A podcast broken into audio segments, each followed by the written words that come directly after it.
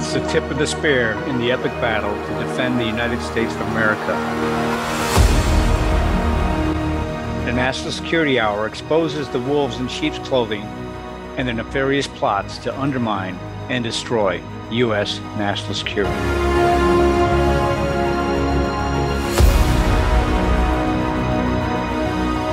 Welcome to the American Out Loud Talk Radio Network. I'm Ed Haugland, your host for today for the National Security Hour. Today we have a special guest, Mr. Michael Haywood, Colonel Haywood, as I continue to refer to and bring on guests in what I call the American Patriot series. I've had other American Patriots on prior as we discussed the Palestine, East Palestine, Ohio derailment and chemical disaster, and also the repercussions of that with Dr. Franco Musio. I've also had on Mr. Roman Bueller, where we discussed his leadership in pushing forth a new constitutional amendment to keep the nine SCOTUS justices, and his collaboration with the Citizens Commission to Restore America and releasing a directive to the Speaker of the House to support this amendment. The purpose of the American Patriot series, regardless of the political leanings of my guests, is to look into the lives, the lessons, and efforts of real Americans who sacrifice daily for the security and advancement of our republic. Americans such as Colonel Haywood, today's guest, who've taken on risks, self-sacrifice, and in his case also served in our military to support and defend our Constitution, to advance American values, and ensure our security and resilience for future generations of Americans to enjoy.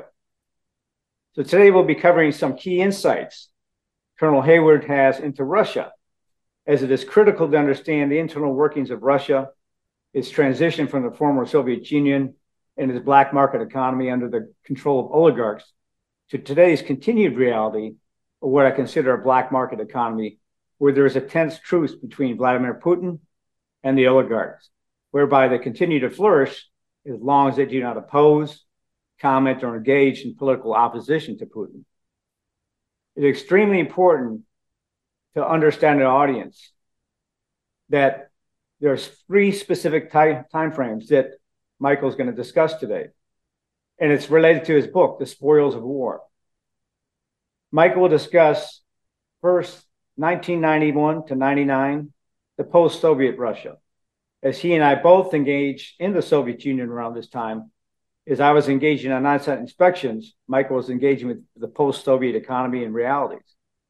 Second, he'll talk about from 99 to 2008, Putin's rise to power. And in our last segment, we'll talk about 2008 to present, as I engage with Michael to get his assessment on what's next, his thoughts on the current conflict in Ukraine, Russia's relationships with China, and what's next. But before we begin, let me give you a little insight into Michael, who has an extremely interesting career. Michael Haywood attended the University of Kentucky on an athletic scholarship and represented Nike as a postgraduate distance runner. He later enlisted in the U.S. Army and served over 20 years as an intelligence officer within the U.S. Special Operations Command, retiring as a lieutenant colonel. He spent several years in executive protection before being sent to Moscow in 1997 as a representative of a billionaire who was the biggest investor in Russia following the privatization of the Russian economy. Colonel Haywood would spend nearly 15 years living and working in Moscow. And this is really critical because of his insights, 15 years inside the Iron Curtain. His book, The Spoils of War, recounts his experience and observations of the Russians' post-Soviet history and Vladimir Putin's rise to power. I've read this book, and I not only highly recommend it, but I say it is an essential read to better understand how Russia operates internally, but also to understand the potential opportunities on how the U.S. can engage with Russia to advance towards a more peaceful settlement in the ongoing war with Ukraine. And if not, how to upset and disrupt Russia to force him to the negotiating table. With that, let me turn to Colonel Haywood to provide some specific insights as he covers post-Soviet Russia. Welcome, Michael. Well, thank you. I appreciate the introduction. I'm very glad to be here. Oh, thank you, Michael. So why don't you go into discussion as you talked about the privatization of the Russian economy and the emergence of the oligarchs oligarchs from your standpoint. Give us some insights from your perspective at what was happening in post-Soviet Russia during that time. Well, as we know, with the dissolution of the Soviet Union it was December 1991, and Yeltsin taking, assuming power in Russia, the big question is the economic development, because that was the critical issue. Without a significant change in the direction of the economy, Russia was definitely going to fail, because the Soviet system had just totally destroyed any economic opportunities, and there was a very real possibility of a total economic collapse, of famine, and all of the dire consequences such an event would entail. So the urgency was to change from the centrally planned economy that was prevalent under the Soviet Union into a market-oriented economy. And the process that was used to make this transition was privatization, because everything was state-owned prior to this point, and suddenly the state is not the owner. So turning all the state assets into private ownership and towards a more market-directed economy was the key to unlocking Russia's great economic potential. Russia, of course, has abundant natural resources. It had a highly skilled population. It had massive industrial assets, but it had no experience with capitalism or private ownership. So that transition was the key to unlocking Russia's potential. So what was interesting from my perspective at that time was, and I went to the private sector after I left the Air Force in 91, and I dealt with the Russian administration as well. And there was a lot of outreach to the United States and different individuals in the United States to do, as you're talking about, to try to move those companies toward privatization. But one of the things I found was interesting is that there was no coordinated aspect from the United States to then assist the Russian government in moving their economy to more capitalist society, given most Russian experts understood that the Soviet economy was run on a black market economy. And as you note in your book, the United States bore no obligation to assist in Russia's political and economic transformation. But I agree with you, you also say, is that some modicum of oversight might have resulted in a different outcome. We didn't owe anything to Russia after the Cold War. However, from my perspective, and based on what I'm reading in your book and stuff like that, I think we're in a common agreement that the U.S. could have done more to actually assist in this situation. What's your perspective on that? Well, no, it's definitely true. I mean, with your background, you obviously know that a lot of the emphasis at the time was the nuclear arsenal that Russia possessed, reducing that and getting the weapon systems out of the other republics that had been part of the Soviet Union. So that was the U.S. focus. We basically totally ignored any type of proactive assistance on the economic side. Sure, the U.S. would go later on to support IMF loans, World Bank loans, and that sort of thing. But it was a paltry sum compared to amounts committed by other countries to achieve economic development. I mean, just look at the billions and trillions we spent trying to bring a democracy to Iraq. I mean, the money we spent trying to assist Russia was just a paltry sum. Our focus was mainly on the wrong objective. Even though we had spent 40 years pursuing a containment policy, once the Soviet Union collapsed, we just totally walked away, essentially, and bore no further obligation or really any great burning concern about what happens next. So Michael, the great point there, Michael. So one of the things that I've mentioned before, and it sounds like you're somewhat in agreement, but I don't want to put words in your mouth, is from my perspective, after being a Soviet studies guy for a number of decades, the day we declared victory in the Cold War, from my perspective, we lost it. To your point, exactly, is we invested a paltry sum specifically focused on the nuclear weapons and stuff in Russia but not in helping transform the economy to a more capitalist, true capitalist economy. So why don't you give us some insights in terms of your perspective on the oligarchs emerging and the rampant corruption at that time and what was going on with Yeltsin and the whole struggle there? Yes. Well, as I mentioned earlier, the privatization process was the key. But the only problem is the implementation of this process was eventually very corrupted from the beginning. So it was not able to achieve the desired effect. So you had the essentially you had the government turning over responsibility for converting these massive industrial assets into the people actually running them at the time.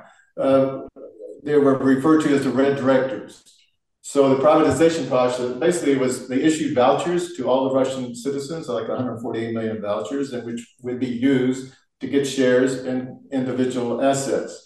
Well, the red directors, who were the managers of these assets under Soviet Union, suddenly became the new owners, essentially, because the system was geared towards giving them a preponderance of the shares that would enable them to remain in place. So it was it was distorted from the very beginning. But from that point on, individuals started amassing greater and greater amounts of shares through the open market, the voucher system. And as a result, oligarchs started to emerge by controlling these blocks of shares of the key industrial targets, like, you know, the export industries, oil and gas, mining, the things that generated hard currency were the targets. So that was the initial creation of the oligarch class, was evolving from the red directors and the first voucher. However, it changed as we approached 1996 and the election, presidential election for Yeltsin coming up in 96. At this point, Yeltsin's economic policies had been a disaster for the Russian population themselves. So they were still mired in poverty. Their savings had been wiped out by certain actions taken by the government. So Yeltsin's popularity was at an all-time low. And it became a matter of convenience that the oligarchs and government officials would come together to ensure Yeltsin's election in 1996.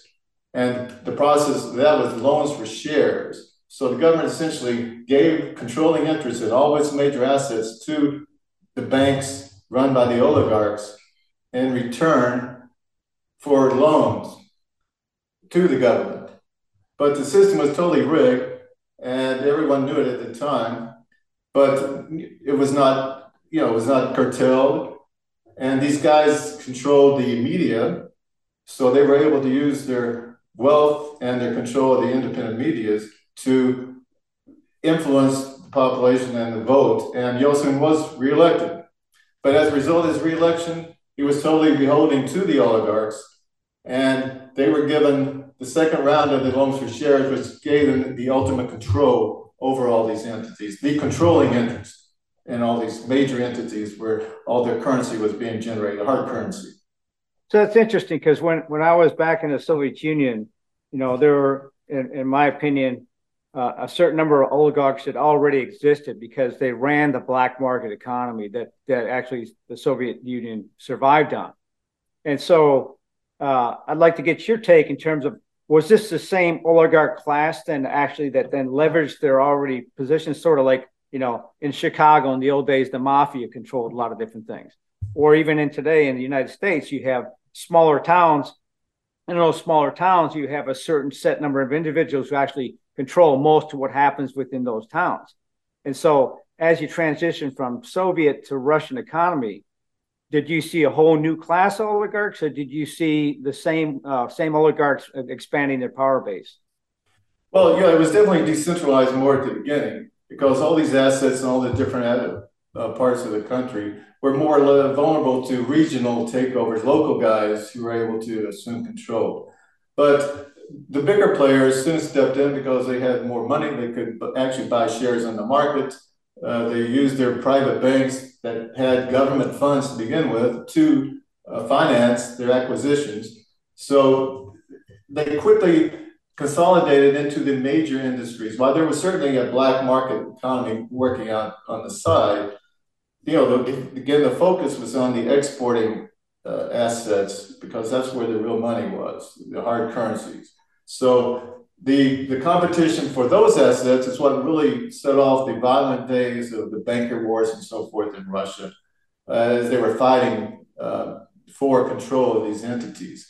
Now, as soon as they when they acquired control, then that the amount of wealth that generated just allowed them to dominate the rest of the economy. So yeah, there's still a second tier, I would say, of the market being controlled by more local groups, more decentralized, maybe a mafia type style, because they were ready to step in the early days of the privatization. But as time passed, the bigger players came in and took over control of the major assets, and that was the group of oligarchs. Some of them were the same from the early days, and they just flipped their wealth into acquiring the bigger assets.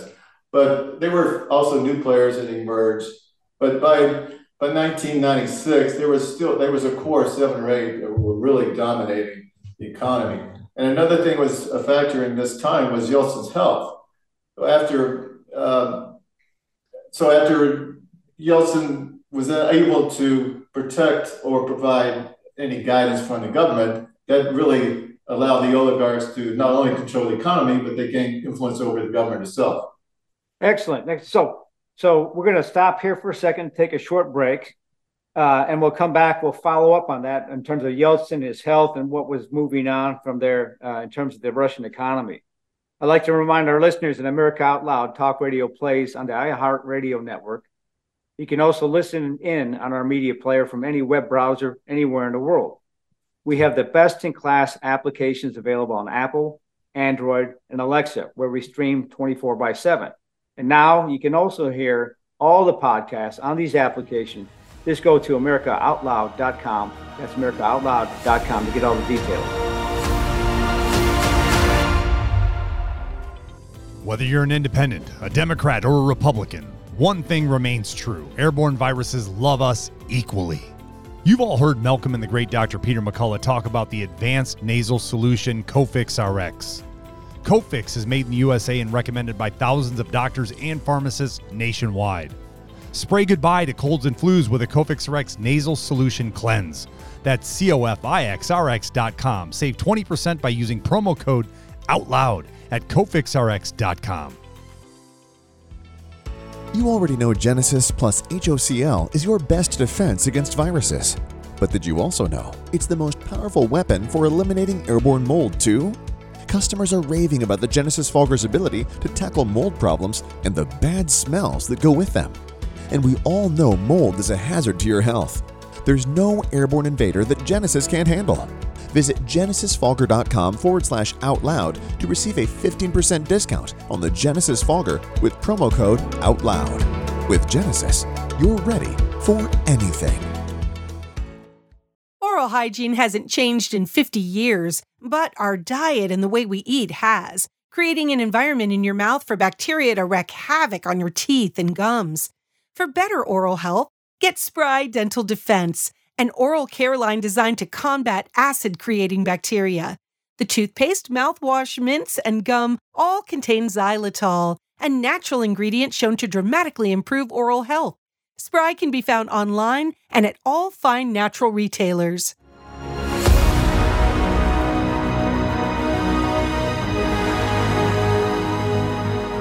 Welcome back to the National Security Hour. On with me today is Colonel Michael Haywood, a retired Army veteran with Special Operations Command, but also a man who's had 15 plus years in the former Soviet Union, in Russia itself, working with the oligarchs and working in the overall industrial economic complex there. So as we left off, Michael was talking about Yeltsin's health. And so let's go back to Michael now and talk. What happened with Yeltsin? Then how does that move to the financial crisis? And then we move on to then Putin's rise to power. Over to you, Michael. Oh, yes. Well, as getting back to the Yeltsin's health, it would have been deteriorating.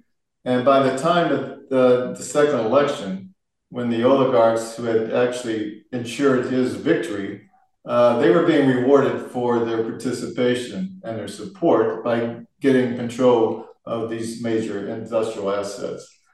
And at that point, their influence within Yeltsin and Yeltsin's family basically eliminated the ability of the central government to function as an independent entity. Each level of government was infiltrated by people being purchased by the oligarchs for influence and for favors. So there was no central government, and this impacted not only in Moscow, of course, but throughout the regions. All the regional governors who had been elected became more like a feudal system existed, because the central government had no real control. And as a result, these guys operated pretty independently, and that's where all the assets were that generated the wealth. So they themselves were enriched. So it was a total chaos and no central government in charge. So the oligarchs stepped in and filled that void. This is where my personal involvement became more intense, because my boss was the biggest investor in Russia, and that was through the Russian stock market where all these shares were being traded. And the problem was, when the oligarchs took over control of the holding companies that were sitting on top of all these assets, he suddenly became victimized, because they ran the companies that he owned the subsidiaries, and they created the holding companies as far as the loans for shares to actually own the subsidiaries. So he was a minority shareholder at that point. And that's where the abuse opened up against minority shareholders. And that's where I got directly involved, battling the oligarchs, because they ran their companies as if they owned 100%, even though they had maybe 51% or more. And my boss was a large minority shareholder. And that's where the conflict that we were partially engaged in began. And it led up to the 1998 financial crisis, which really broke the back of the first phase of Russian market development. It started in Asia, but Russia is an emerging market. And when emerging markets offer high returns, but at higher risk. And when something happens globally, the emerging markets are the first ones to get hit. So money gets pulled out of those particular markets. And Russia was part, at that time, the BRIC was the acronym used for it. So this began the process where my boss was being hit twice. The oligarchs who controlled his companies were now stealing everything and devaluing the entities that he controlled. And the financial crisis hit the overall market. So it's like a double whammy at that point. And that eviscerated the Russian market. And there was, it occurred in October 1997, but by August of 1998, there was a financial crisis in Russia. They defaulted on their loans and devalued the ruble. So that put Russia in a very bad financial position for a number of years. For leading up to 1999, when Putin, the period that marks Putin's arrival on the scene. Well, before you go into Putin's rise in this, let me ask a question from perspective of the Russian people then. So, as the buildup of the markets was taking place, the oligarchs were taking control, basically, as you said, running fiefdoms rather than a central government. So it was somewhat chaotic overall. What was the feeling of the Russian people, given that there was once the great Soviet Union and now you had Russia and you have this disbanded set of fiefdoms? What was their feeling of chaos amongst the people, or were they're more pleased with this? What's your perspective? Well, I tell you, Russians are amazingly apathetic in what's happening at the government level. They're more concerned with what's happening at their own personal level. And by and large, Russians are not that politically active. So there was no great uproar against the government. But the Russian population was still mired in poverty to a great extent. The middle class was slow in developing. But the Russians themselves kind of accepted, they've been indoctrinated by 70 years of socialism, that they just weren't that actively involved in the politics. So that's interesting because here you have, the Russian people, when I dealt with them, were extremely resilient. They put up with a hell of a lot of abuse, right? I mean, a lot of abuse. Mm. And so here you have Yeltsin getting into trouble. He brings, and I'll turn back to you in a second, he brings in Putin in this financial crisis here. But again, the government's not running this. And so I think it's important for the audience to understand is the situation in Russia for the people may not have changed significantly, but for the oligarchs and the power they've expanded and obtained, that's going to change fairly dramatically. Back over to you, Colonel Haywood. Yes. So by 1999, the Yeltsin's term is going to end in 2000. So his health has been bad. They started looking who's coming, who are we going to put in place to succeed Yeltsin. Now, prime ministers had been, Yeltsin was the president, but prime minister actually ran the daily operations of the government. And he had gone through a whole slew of prime ministers. They would never stay in the office more than 2 or 3 months. It was a revolving door. So Putin shows up. He had been in the administration. He had been brought from St. Petersburg a couple years earlier to serve in one position in government. And then he attracted the attention. They liked the way he was working, the success, the support he was giving to the Yeltsin family. So he was moved, recommended by the oligarchs, Berezovsky being one, Boris Berezovsky, a very influential oligarch, to take chairmanship or take the FSB. And Putin's former intelligence officer. So it was a good fit. But so he ran the FSB for about a year, and then they were looking for a successor to Yeltsin in 99, and they put him forward. So Putin came to Moscow without any real known, he was not a known entity, he had no following, no great support structure. So he was like a fresh face coming in. And my assumption is the oligarchs felt they could control him because there's no reason to believe that he would be any different than the other prime ministers. And they also considered him probably as a lame duck kind of guy that would just sit in the seat until they could find a more longer term solution. And then you had, because of the bad health of Yeltsin, who would actually win the election? There's all these issues. So, a crisis was created with the invasion, with the Chechen invasion, the second Chechen war. Now, I was in Moscow at the time when the apartment bombings began. And that really provided the impetus for the Russian population to support the second Chechen war because the Chechens were blamed for the apartment bombs. Plus, there was a lot of instability within the region of Chechnya. So that propelled Putin. It gave him an opportunity to show his strongman persona and get results. And at meantime, the oligarchs are supporting him, and they're building it up in the news, the media, getting all the support that he needed. So by 2000, 1999, the last day in December, Yeltsin resigns, makes Putin the temporary acting president until elections can occur a few months later. So now Putin is sitting, now he's the acting president of the Soviet Union, or the Russian Federation, waiting and preparing for the elections. So this is very interesting. So as I like to look at parallels here. So even though this is Russia back in 1999, you have a crisis forming. You have an economic financial crisis currently with the war going on.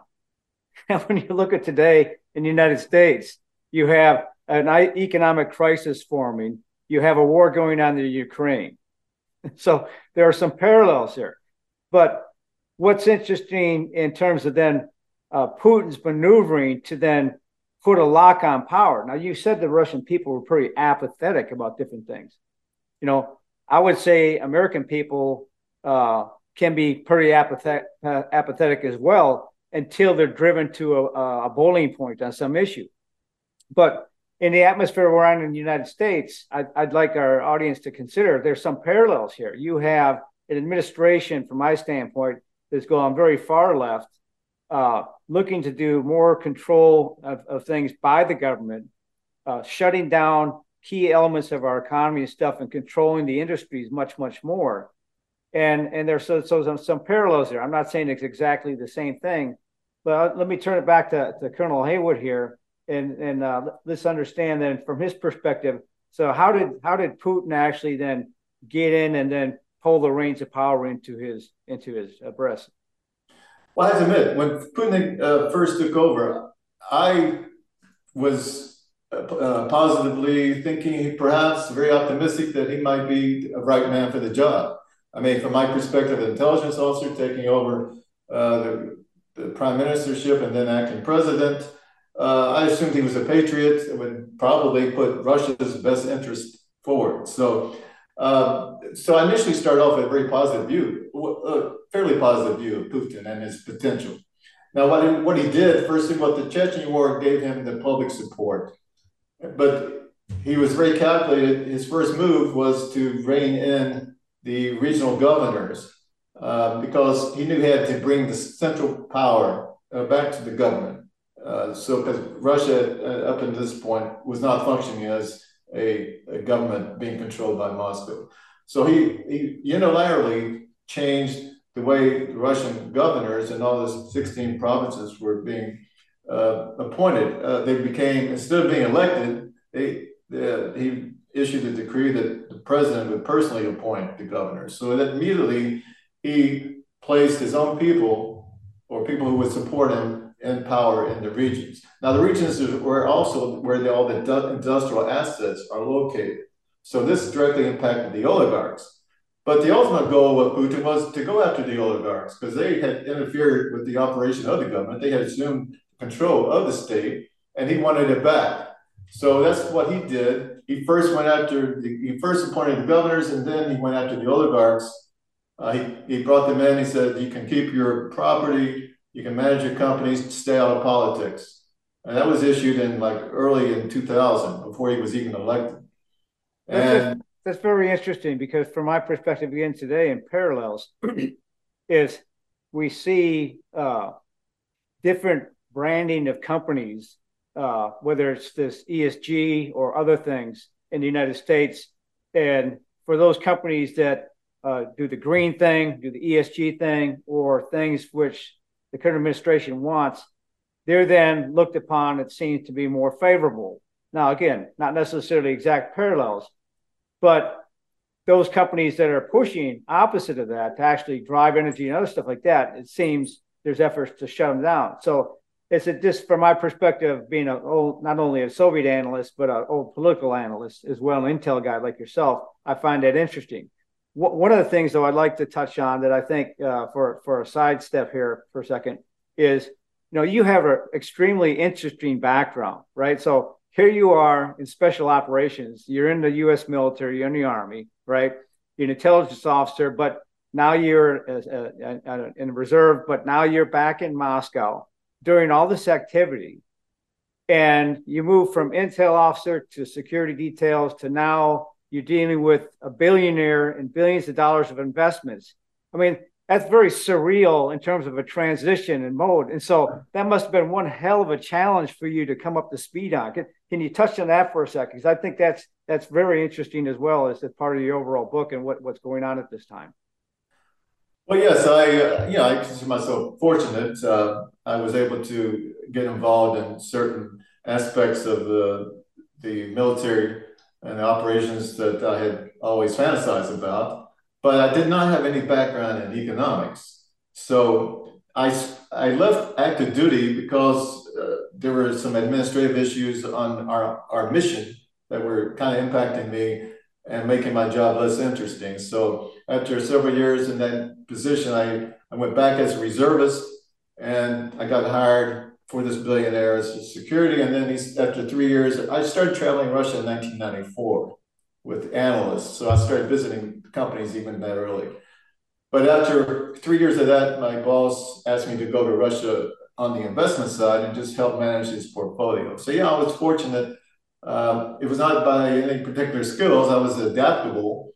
I could go, I could move from one realm to the other fairly smoothly, but not because of any great economic skills I had, because I had to learn on the job in that respect. Yeah, but that, so that's part of the aspect here that fascinates me is here you're tossed into Russia. You're a primary liaison for this multi-billion-dollar company and this individual, this billionaire in Russia, without an economic background. But based on your training and the background you have, you're quite adaptable to the different situations. But also based on your training and background that you have a great insight and means of analysis of what's going on in front of you, and then watching what things are unfold. So before we go on to the next segment here, we got a couple minutes left in this segment. Let's touch briefly, because I want people to read your book, because you go into great detail on what's happening at this time with the oligarchs, with Putin and Russia. And so give me about 30 seconds in terms of where Putin goes before we come back and talk about the next segment in terms of where Russia is now and where they're going for the present. Where Putin goes from the early days when he takes power. I'm sorry. Yeah. So as Putin is changing the oligarchs, driving back central power and stuff like that, what we'll do is when we come back in this next segment, we'll start with, so what happens to Putin? How does he then consolidate his control? And then from there, we'll go into the final discussion here about what happened 2008 to present here. Because again, I want people to read the book where all these details are spelled out. But before I go on break here, all of our shows go to podcast typically a day after the broadcast is heard here on Talk Radio. You can hear them on Spotify, Stitcher, Pandora, and iHeart Podcast, and many more. So be sure to subscribe and rate the show on Apple Podcasts for me so I can understand whether we're getting across and the items that are interesting. But we'll be right back with Colonel Haywood to discuss Putin and the future of Russia in just a moment. Well, the out loud truth was the rallying call that started it all. A wide spectrum of programming from world and political news to societal, your health, and cultural stories. 7 amazing years of news stories, informative podcasts, and great talk radio. America Out Loud Talk Radio.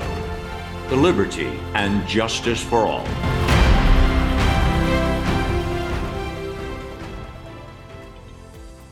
The Wellness Company shares your values and fights for medical freedom. They put patients before profits and follow medical science, not political science like doctors on the left. Their chief medical board, which includes Dr. Peter McCullough, are the makers of the incredible American-made, high-quality spike formula. If you worry about spike proteins, go to twc.health and use promo code OUTLOUD for an exclusive discount. Once again, that's twc.health, promo code OUTLOUD.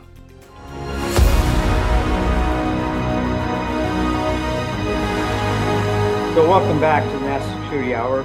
I'm today with our guest, Colonel Michael Haywood, and talking about his book. And what we'd like to do now, Michael, is why don't you give us a short summary of how Putin consolidated his power, and then let's start to talk about what happened from 2008 to the present and where we're at today with Russia. Because I think the past is always very important for people to understand, and lessons and understand where Putin has come from and where he's going is going to be essential for how we deal with Russia in the future. So back over to you, Colonel Haywood.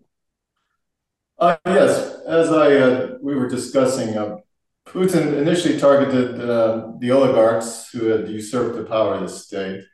And for those who resisted, he went after them individually, and 3 of the more prominent ones ended up either being imprisoned or exiled from the country. At that point, there wasn't much opposition from the oligarchs because Putin now controlled the organs of the state, which was the ultimate power, which I think many of them forgot during the period of Yeltsin's rule because they were influencing the organs of the state. But Putin is again considered himself a patriot. He took the power back, and then he started pursuing his own policies. And the underlying goal of his was to restoring Russia's stature and what it enjoyed during the Soviet Union. So that was the key objective, and he was greatly assisted in his efforts by rising prices for the exports, oil and gas and metals and so forth, that the Russian economy was driven by.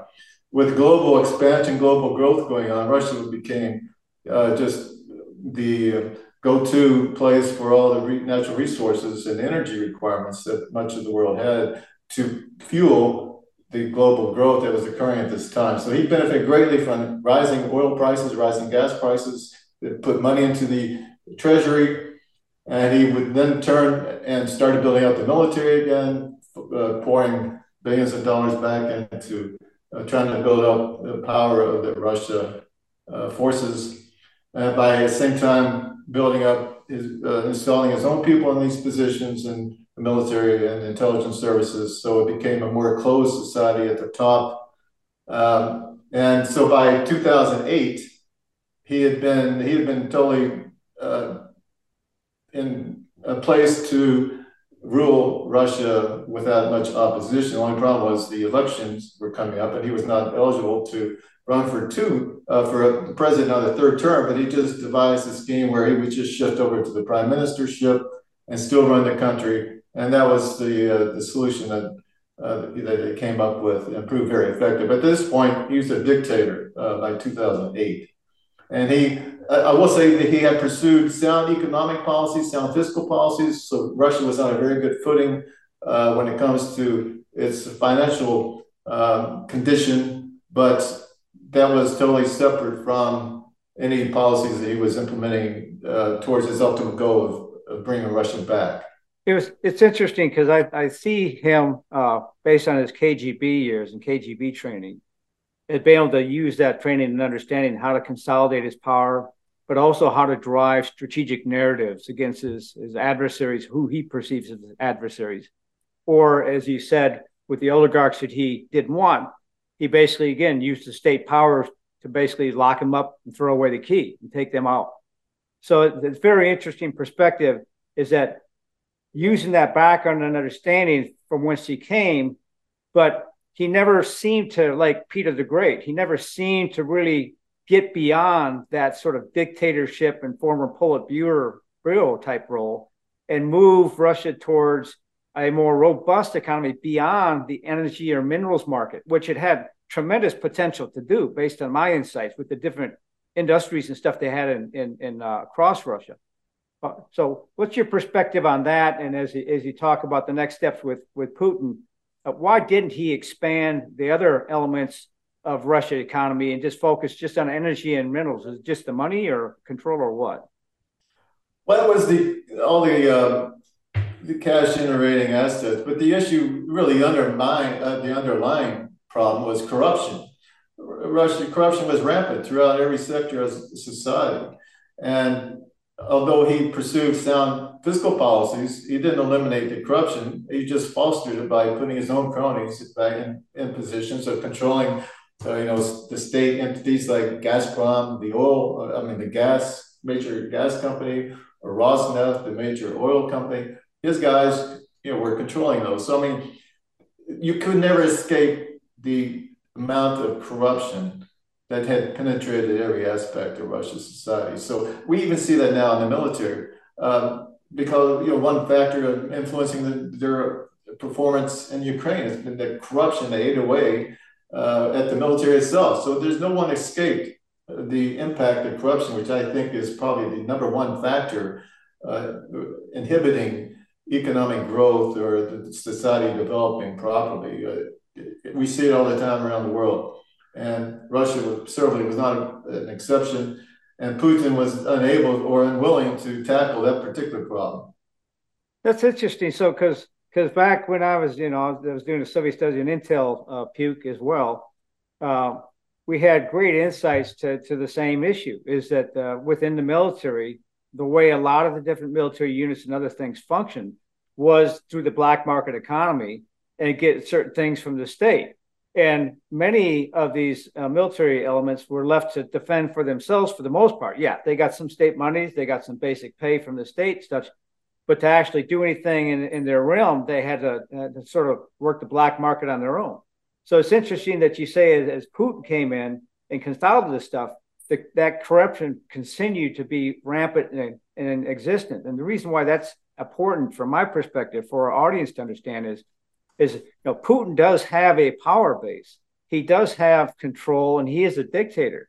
But that power base only goes so far.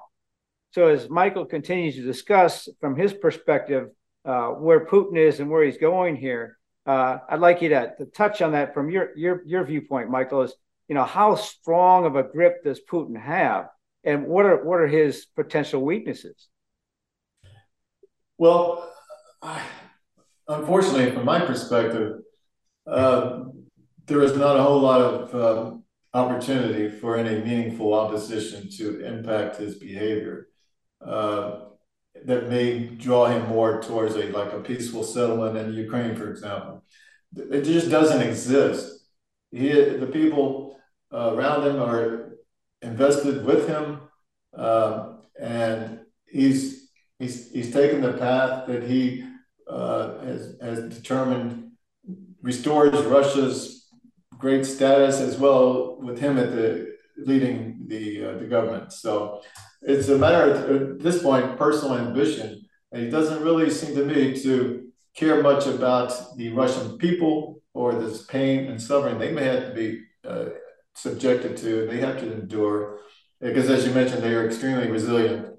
That's not his focus. His focus is to achieve his results. And basically, just zipping back to 2008, the financial crisis really, in my opinion, pushed him over past the breaking point where he decided the time to end American dominance in global affairs was now, because the financial crisis Russia was strong economically, fundamentals of the corporations were good, but nevertheless, financial crisis emanating from Western capitalism again greatly impacted Russia itself, and at that point, he had no doubts anymore that it was time to make a change in the global security structure and to end American dominance. And he's pursued that policy since then, from my viewpoint. That's his ultimate objective. And the oligarchs who are now in power, they are totally, again, I go back to he controls the security services, and they are totally powerless. At the end of the day, despite the amount of wealth they may have, they are powerless against the security apparatus and the ability to strip them of their wealth and throw them in jail overnight exists. So I don't see that as a meaningful group of opposition. They are more subservient to Putin, and I don't see any avenue that his behavior is going to be altered by any type of internal dissent. From my perspective, where are we going? Well, obviously right now the conflict in Ukraine is a major focus. Putin has been in power, at least as a dictator, since for at least 15 years, as an absolute dictator. He's amassed all the wealth he could possibly hope for, but what he lacks is a more influential voice on the global affairs. Russia has all the natural resources it needs, but its economy is weak. It has thousands of nuclear weapons, but it's still third-rate in many aspects. So on that, let me ask you a question, because I have my perspective. I always like to get different people's perspective, especially since you were there for almost 2 decades. So my perspective as an intelligence analyst is that Russia is, in fact, a failed state. The only reason the failed state continues to operate is, as you said, one, through sheer terror and control of the authoritarian powers, and two, by continuing to pump gas, because that's, and maybe sell some minerals. But besides that, you said third-rate country, even though they have massive number of nuclear weapons. You know, and that sort of scares the hell out of me, because if Putin, for some reason, meets his demise, you have all those nuclear weapons, you have a third-rate country run by the oligarchs. If and Putin's demise goes and someone doesn't step in, you could have a complete disarray across all of Russia. What's your perspective on that, given where we're at right now, if something happens to Putin? Well, it is a pretty scary thought, because I don't see a structure in place that can step in and assume power without any great pushback from other aspects, other groups within the nation, within the country. So it's a scary thought. I mean, we don't want Putin to remain as the leader of Russia. At the same time, what's the alternative? That's something that no one's figured out yet. And I don't see any clear-cut option. I mean, ideally, of course, in the perfect world, Russia would wake up and realize they could be an influential player in the global community, in Europe. They have all that's required. They have the economic potential, the military, at least on the nuclear side, that makes them always a serious player. They have everything they could possibly need to make them a major player. And yet they've squandered that opportunity, chasing one man's ambition to restore Russian empire. That's very interesting, because I have somewhat the same type of perspective. And so I'm glad to hear someone say, because for me, what I'm seeing with Xi, and so even though Putin's, you know, he pushes power, Syria, some other places he's talk about in the book, and how he consolidates the power and how he expands his economic stakes. But as we take a look at what Putin and what he's doing, and again, he doesn't care about the Russian people. He cares about his power and keeping the power. But I see Xi from China basically playing him like a fool, because to the point you just laid out, Russia has the potential for great economic impacts and play in the world. But it means they have to become part of more of a capitalist society and a little bit more of a free society to empower and enable and put in the structures for that economy and those capabilities to actually go to fruition. You know, and during your time and my time, we've seen thousands of people flee Russia, specifically their high scientists and technical engineers and stuff, because of that oppression. So in that scenario I laid out, I would see Xi as being the primary beneficiary of that if Putin was taken out or was removed for some reason, although people would like that in many different cases, myself included. The alternative is somewhat scary, is that then who goes into that power vacuum? Well, Xi in China is probably the most positioned, I would think. But what's your take on that? Because China also has they know how to run economies aspects. Well, yeah, I mean, when you're talking long-term threats to American security, it's no doubt China is number one. I mean, Russia is the immediate threat because they're reckless and they possess, again, the vast nuclear arsenal, which they could potentially actually use, besides just threatening to use. China, on the other hand, has always taken a long view, but I think Xi right now he's basically created another cult. He's somewhat emasculated the central the Communist Party's ability to really counter some of the more aggressive or actions that he may want to take. He's eliminated a lot of the potential opposition to himself. So yes, at the end of the day, you know, China is a great consumer, and Russia is right next door with massive natural resources that China needs. So I would certainly, if I was sitting in Beijing, I would be looking at somehow what's the scenario that we can actually gain access to Russia's natural resources. So there's got to be somebody playing that war game someplace, I'm sure. And well, so on that point, we got about 2 minutes left here, but let me give you about a minute at a time. I'd like to, based on your background and your wealth of experience, you know, fascinating book here, The Spoils of War, is give us your take on what's next for Russia and what would you suggest we do with Russia? Well, unfortunately, I have a very negative view of the future. In my opinion, Putin has two options. He can continue feeding men into the quagmire in Ukraine and eventually hope that the West resolve is weakened. We have elections coming up, all that can impact. Or he could decide he can't gain what he needs to do now. He convinces the Russian population that he tried to defend Russia. He came up against the might of the U.S. and European, and he was just too weak at this time. So we retreat back to wherever they end up retreating back to and rebuild. And next time we're going to do it right. To me, those are the only real options he has. I don't see him leaving otherwise because he's got nowhere to go.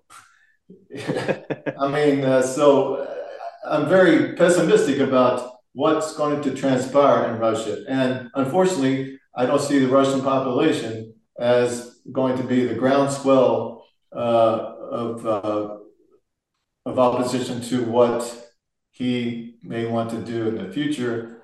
And that's a scary scenario. I don't see any great positive things happening in the short run. I don't see Putin backing out and just leaving. Well, Michael, Colonel Haywood, it's been a real treat having you on today. And so, again, to our audience, Colonel Haywood goes into in-depth discussions on the oligarchs, the battle and such, and it gives you some really great perspective in The Spoils of War, where he recounts his experiences in post-Russian history, Vladimir Putin. And as you heard today, gives us some real good insights in terms of what was happening with the oligarchs and such. It's an extremely well-written book, and as a Soviet studies guy, I'd recommend it from that perspective, but just from an American's perspective to understand the Russian mindset, I think it's well worth the read and such like that. So Michael, thank you again for joining us today and educating our audience on the National Security Hour. I'm here on the National Security Hour to tell you what you need to hear, not what you want to hear.